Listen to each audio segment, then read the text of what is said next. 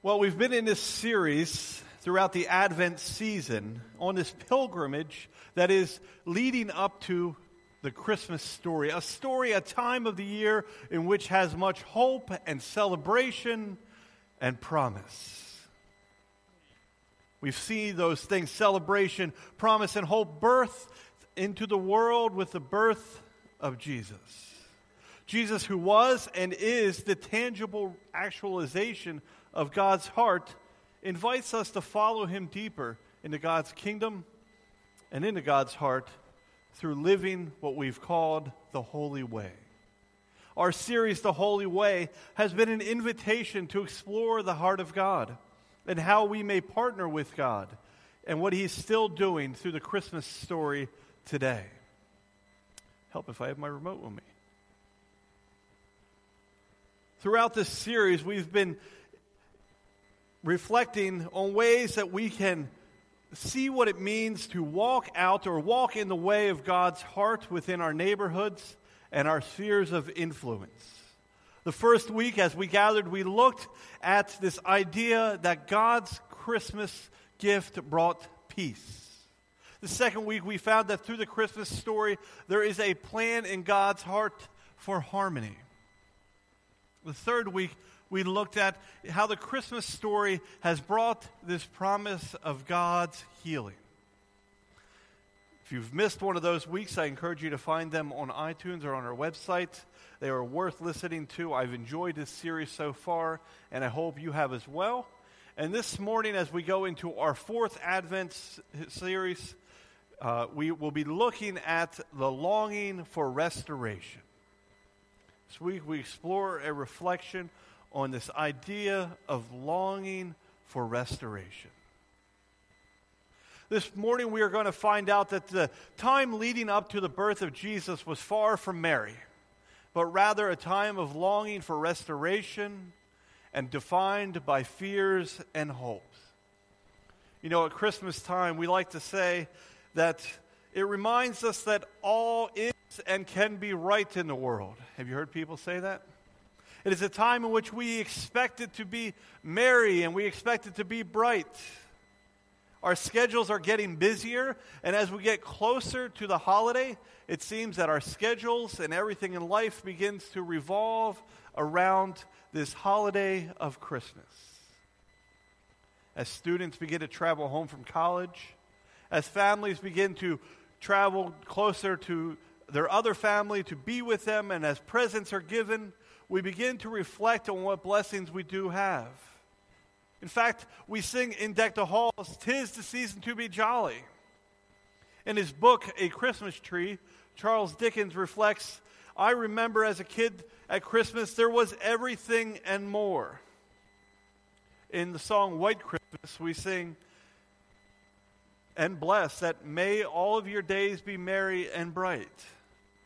Christmas has grown to be decorated, to be celebrated, to be colorful, to be traditional, to be animated, to be merry, bright, festive, and loud. But this was not the reality of that very first Christmas. In fact, in the days of that first Christmas, it wasn't celebrating what they did have, but actually lamenting what they did not have. In fact, they didn't find themselves with such a joy to revolve their schedules around. What they were busy doing was surviving. We reflect on this very reality when we sing the song, O Little Town of Bethlehem. We say, Yet in the dark streets shineth the everlasting light. The hopes and the fears of all of the years are met in thee tonight. Hopes and fears. This is the reality of that very first Christmas. It wasn't festive, it wasn't merry, it wasn't bright. It was a time defined by looking for hope, holding on to whatever hope you had in the midst of a really foggy time, in the midst of a really depressing, scary time. God's chosen people had endured anything but a glorious path up to this point in their story. In fact, you might have said it's been a journey through fear. The few thousand year journey of God's people to this point has been one of losing their identity time and time again. And as a result, they lost the presence of God, they lost their home more than once, and they lived in exile more than once. And then they were struggling to find it again under Roman occupation. Jerusalem and Judea, the north and south kingdoms of Israel, decided to go about their own ways some thousand years ago. Despite many warnings that God gave them through his prophets, they didn't listen and they continued to walk down their own path. As a result, we see God begins to allow things to affect them. And he even removes his presence from them. And then he allows both Jerusalem and Judea to be attacked and led into captivity over several years of sieges by force by both the Assyrians and then the onslaughts that would come from the oppressive Babylonian Empire. In fact, the prophet Jeremiah, in his book Lamentations, reflects on what it felt like to watch the presence of God removed from them, their identity attacked, their identity lost, and to be forced into exile. He writes in Lamentations 2 9 through 11. Her gates have sunk into the ground. Her gates, meaning his holy city, the city of God's people. Their bars have been broken and destroyed. Her king and her princes are exiled among the nations. The law is no more, and her prophets no longer find visions from God. The presence of God has been removed. The elders of daughter, the elders of daughters Zion sit on the ground in silence. They have sprinkled dust on their heads and put on sackcloth. The young women of Jerusalem have bowed their heads to the ground. Now, listen to what Jeremiah says here. He says, My eyes fail from weeping, not merry and bright. My eyes fail from weeping. I am in torment within. My heart is poured out on the ground because my children are destroyed because children and infants faint in the streets of the city. The hearts of people cry out to the Lord, You walls of daughter of Zion, let your tears flow like a river day and night. Give yourself no relief, your eyes no rest. He goes on. Arise, cry out in the night as watches of the night begin. Pour out your heart like water in the presence of the Lord. Lift up your hands for him for the lives of your children who faint from hunger on every street corner. This is the reality of what God's people had endured in captivity. And these words, this idea of, of lamenting, would have been very close to the heart of people once again here in the Christmas story. Though they had finally come into their own, they had finally returned home and they received their own identity and they had become a nation again, they were now being occupied by Rome. And once again, they felt the presence of God absent. Jeremiah's words and lamentations would have been very close to the expressions that would have been on the heart of people once again in this time frame. But they had hope. Hope wasn't lost it was just a far off idea. It wasn't lit up and writ up on every Christmas, on every store and in every aisle and on every home. It was buried deep inside their heart, and they sought for it at any chance that they could find.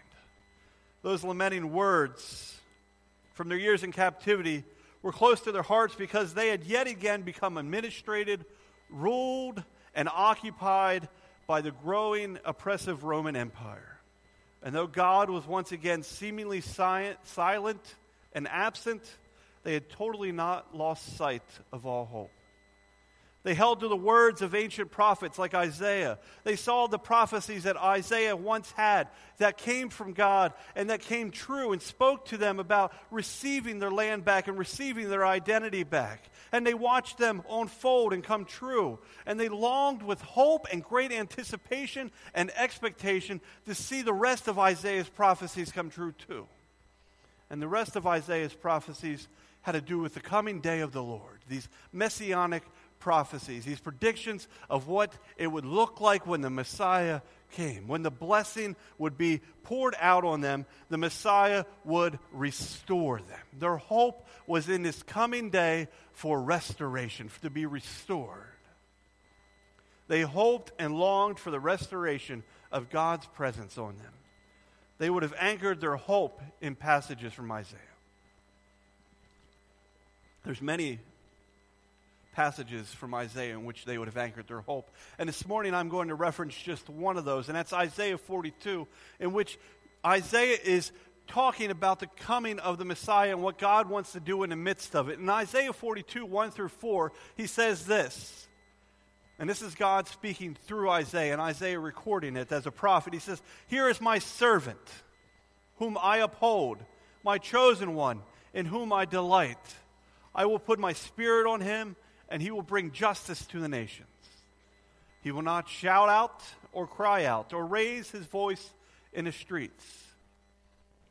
A bruised reed he will not break, and a smoldering wick he will not snuff out. In faithfulness he will bring forth justice. He will not falter or be discouraged to establish his justice on earth. In his teaching, the islands will put their hope, hope and fears.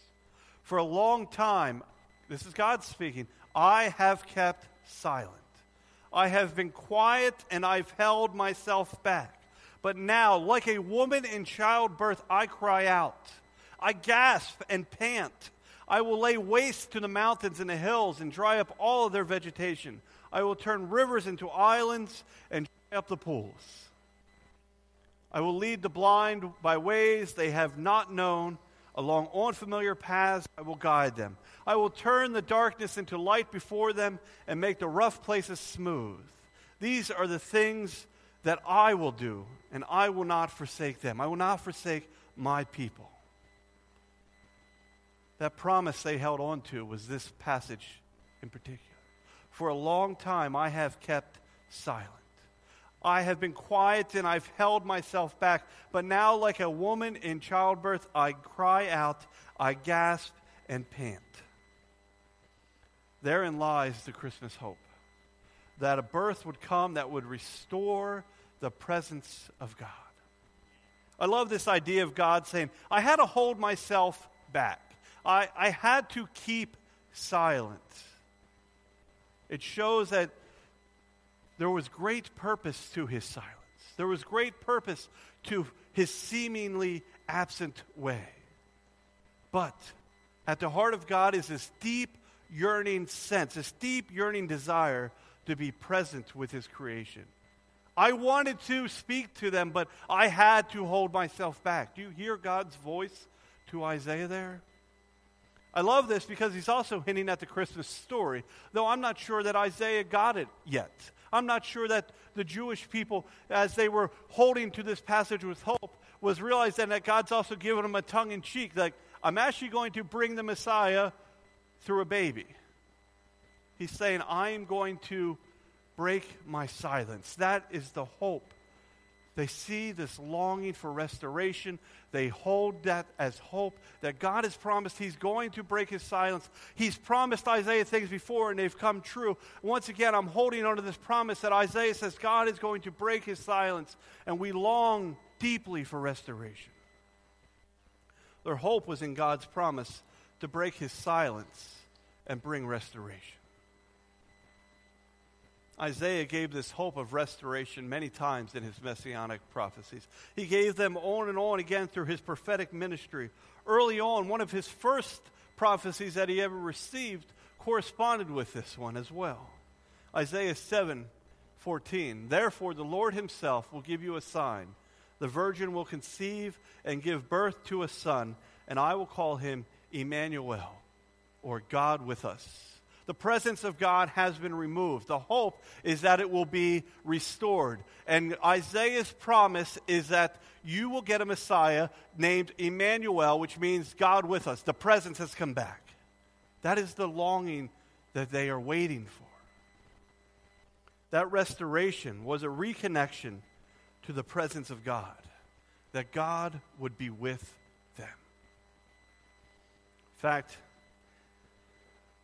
As we begin to read the New Testament accounts of the Christmas story, as we begin to reflect on it with our families and our devotions throughout the week, as we begin to scour Matthew, hopefully, and Luke 1 and 2, we begin to read the Christmas story. And one of the first things that we see if we look is that the Christmas story reconnects with this prophecy from Isaiah some time ago. In fact, as Matthew tells it in Matthew 1:18, if you have your Bible with you, I encourage you to open to this part with me.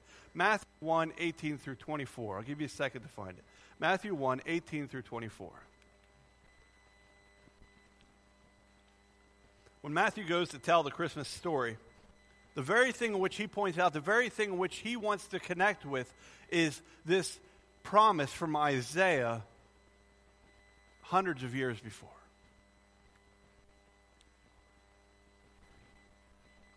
This is how the birth of Jesus, the Messiah, came about. His mother Mary was pledged to be married to Joseph, but before they came together, she was found to be pregnant through the Holy Spirit.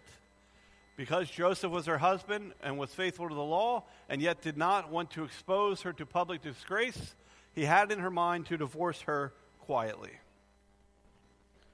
But after he had considered this, an angel of the Lord appeared to him in a dream and said, Joseph, son of David, do not be afraid to take Mary home as your wife, because what is conceived in her is from the Holy Spirit. She will give birth to a son, and you are to give him the name Jesus because he will save people from their sins. All this took place to fulfill what the Lord had said through the prophet. The prophet. There was only one prophet in which they clung to with such great hope, and that prophet was Isaiah. The virgin will conceive and give birth to a son, and they will call him Emmanuel, which means God with us. You're longing for restoration. Guys, this is the beginning of the restoration. That thing Isaiah promised way before your lifetime is now coming true. The presence of God is going to be restored. It's important to notice the way that Matthew really wants us to get this. It's also important to realize that God's restoration did not make everything merry and bright but it restored God's presence with both power and a real sense of hope. Slavery did not end overnight. Occupation of the Roman Empire did not end overnight. Oppression, violence, battles, they did not end overnight. Disease did not end overnight. The existence and the need for death did not end overnight. It's still not the huge blessing they were waiting for. But God's restoration, though it did not make everything merry and bright, restored God's presence with both power and hope. As we look at the Christmas season and as we develop these rhythms around it, we need to see that Christmas is a reminder that despite life's difficulties and sometimes seemingly God's silence, God has invested in us a powerful and hopeful presence. And when I say in us, I mean in us. That we bring that to each other. Christmas is a reminder that despite life's difficulties and God's silence, God has invested in us, his people, his powerful and hopeful presence. It's amazing to think how far Christmas has come if you think about it. It's a very story that we could overlook, that we could forget very easily if it didn't have such long implications. Let me break it down. An unwed mother to a poor family in a time where that is even more looked down upon than now, in a time of an oppressive government squashing the identity of a people, gives birth to a boy that is so poor that they don't even have a place to give birth in. That is an easily overlooked story. It happens in our time 100 times a day.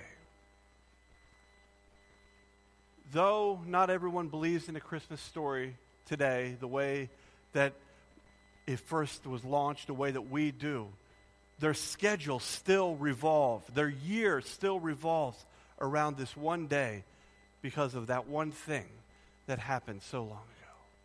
That is crazy to think about. That God did this thing in an easily overlooked story that was so powerful that it restored his presence in a way that thousands of years later still has implications to the world in which we live. That's why I love this Christmas story. It begs for us to creatively walk out the reality of God with us to each other, to our neighbors, and to our spheres of influence. I invite you to enjoy your celebrations, your traditions, the way you make things merry and bright. I love driving around the neighborhood and seeing the lights. I love decorating. I love joining you in caroling. And I love the season of good cheer. But these things aren't Christmas. And let us not lose sight of Christmas in them. Actually, long before the birth of Christmas, the Romans had a festival of tribute to one of their gods, Saturna, that they celebrated from December 17th to the 23rd. And then on December 25th, they celebrated what was called the Festival of the Unconquered Sun. Not sun as in someone you give birth to, but the sun that burns in the sky. It's also the first day of winter solstice. And in many traditions, there were already celebrations that were happening. The Teutons in Northern Europe, during this same time frame, celebrated the Festival of Yule. The Druids, in this time of year, decorated their homes and sacred places with holly and ivy, if you've wondered where that came from, because they saw it as magical because it kept its green and its fruit in the winter, and nothing keeps its green or its fruit in the winter. Carols originated in the region of France from balladers that would sit in street corners and sing sad songs, dirges, and they would also dance when they sang them. It's kind of an oxymoron that someone would sing a sad song and dance at the same time, right? It wasn't until Pope Julius I put them all together. And do you know why he did it? He did it because he was creatively trying to reclaim, repurpose, and absorb all these other pagan festivals into the celebration of Christ's birthday to help tell the Christmas story. Was it right? Was it wrong? I don't know. Did we get some baggage along the way? Yes, we did.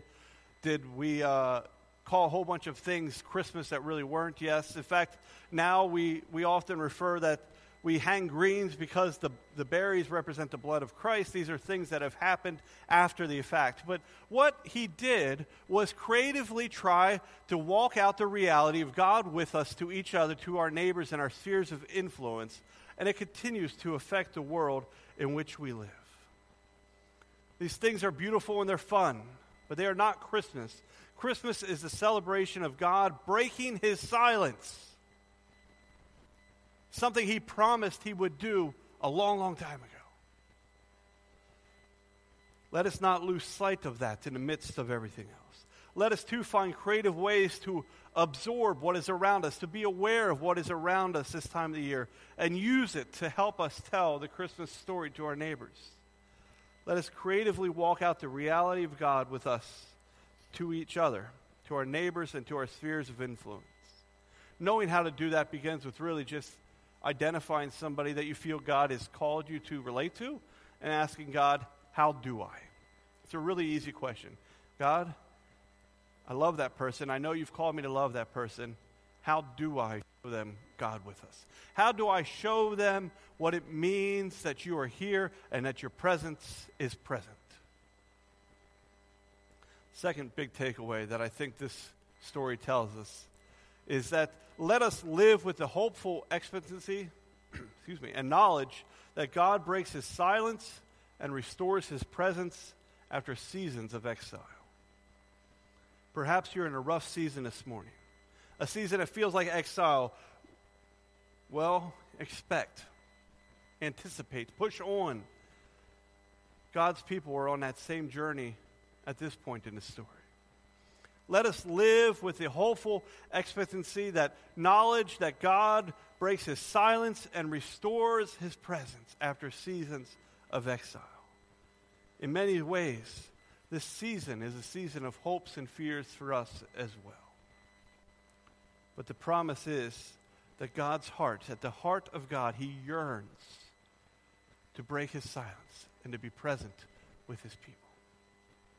Sometimes we forget the simplicity of the Christmas story in the, in the mix. And there's lots of simple takeaways from it, and that's what we've been looking at each week. But we get in this mix of all of the things that we've added to it and the ways we celebrate it, and we forget that it wasn't so merry and bright, and just this small glimpse of hope that God had brought back his presence changed the world so much that even today our secular cultures revolve around this one holiday. That is cool. As we get closer to the Christmas season, I leave you with these two quotes that remind us how we may walk out this reality of God with us to our neighbors, to our spheres of influence, to each other. This one comes from Charles Dickens. He says, Near and closer to the hearts, the Christmas spirit, which is the spirit of active usefulness, perseverance, cheerful discharge of duty, kindness, and forbearance. And John Henry, known as Cardinal Newman, wrote this May each Christmas as it comes find us more and more like him, who at this time became a little child for our sake, more simple minded, more humble, more affectionate, more resigned, more happy, and more full of God. The thing that needs to ooze from us as the worship team comes, as Jonathan comes back up, is that we live with a great hope that God has broke his silence, that he has restored his presence, and through his Holy Spirit that continues today. Do we ooze with that? Does that just ooze from us that, that we we live and we smell and, we, and we, we just look like we carry the presence of God with us to our neighbors?